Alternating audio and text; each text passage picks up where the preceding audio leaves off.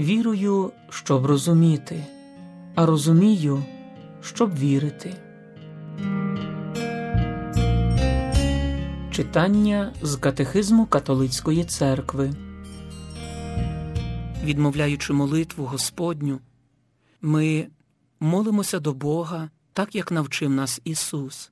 Кожне прохання має своє особливе значення, навчає передусім нас, як і про що молитися, а з іншої сторони, саме прохання у Господній молитві одне за одним виражає також волю нашого Господа Ісуса Христа, який також, як і ми, часто молився, звертався з проханням до свого Небесного Отця. Четверте прохання Господньої молитви, хліб наш щоденний дай нам сьогодні, звертає нашу увагу про наші щоденні земські потреби. Катехизм католицької церкви від 2828 номера підкреслює про те, що дай нам це є прекрасна довіра дітей, які чекають усього від Отця. Він велить своєму сонцю сходити на злих і на добрих, і посилає дощ на праведних і неправедних. Він дає всьому живому у свій час поживу. Так проголошує Святе Письмо у різних частинах. А Ісус навчає нас цього прохання. Воно воістину прославляє Отця, бо ми визнаємо, наскільки Він добрий, понад усяку доброту. Дай нам є також вираженням союзу, підкреслює далі катехизм. Ми належимо йому, а він нам, він для нас.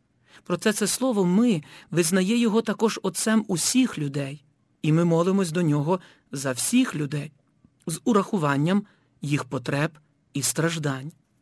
Хліб наш, Отець, що дає нам життя, не може не давати нам необхідної для життя поживи усіх відповідних благ, матеріальних і духовних. У нагірній проповіді Ісус підкреслює цю синівську довіру, яка співпрацює з проведінням нашого Отця. Він ніяк не закликає нас до пасивності, але хоче звільнити нас від усякого неспокою, від усякої тривоги. Такою є синівська відданість дітей Божих. Святий Киприян Карфагенський, ранньохристиянський письменник, у своєму творі про Господню молитву щодо цього навчав наступне Тим, хто шукає царства Божого і правди Його, Бог обіцяє все дати з надлишком. Позаяк усе належить Богові, то тому, хто має Бога, нічого не бракуватиме, якщо він сам не відходить від Бога.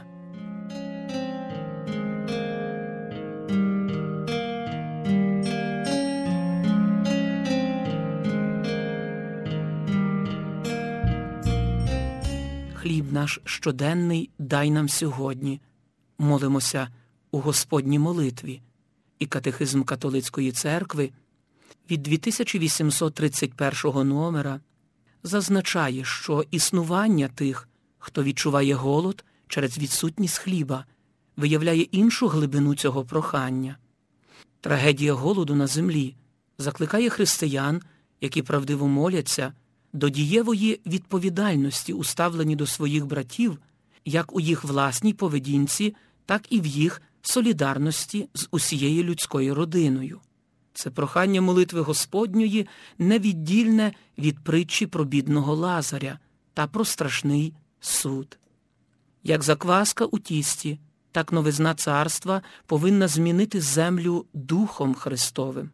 Ця новизна повинна виявлятися у встановленні справедливості в особистих і суспільних, економічних і міжнародних відносинах.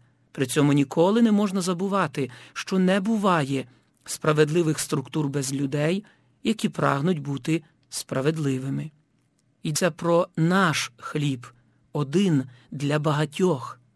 Убоство блаженств це чеснота вміння ділитись, заклик до цієї вбогости, заклик передавати іншим матеріальні і духовні блага і ділитися ними не з примусу, а з любові, щоб багатство одних допомагало іншим, що перебувають у потребі. Молись і працюй.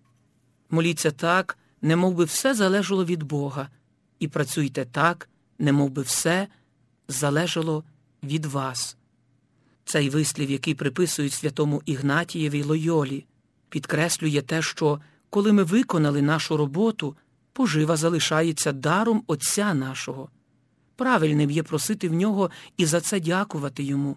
Таким є значення благословення їжі у християнській родині. Це прохання, читаємо далі в катехизмі, і пов'язана з ним відповідальність стосується також іншого голоду, від якого страждають люди, не тільки хлібом єдиним жива людина, але всім, що виходить з уст Господніх, тобто Його словом і Його духом. Усі християни повинні мобілізувати всі свої зусилля, щоб проповідувати Євангеліє в Богим.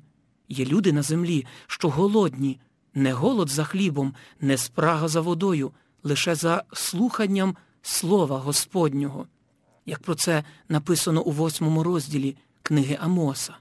Ось чому особливе християнське значення цього четвертого прохання стосується хліба життя, Слова Божого, яке ми повинні прийняти з вірою і тіла Христа, яке приймаємо у Євхаристії. Слово сьогодні є також вираженням довіри. Господь нас цього навчає.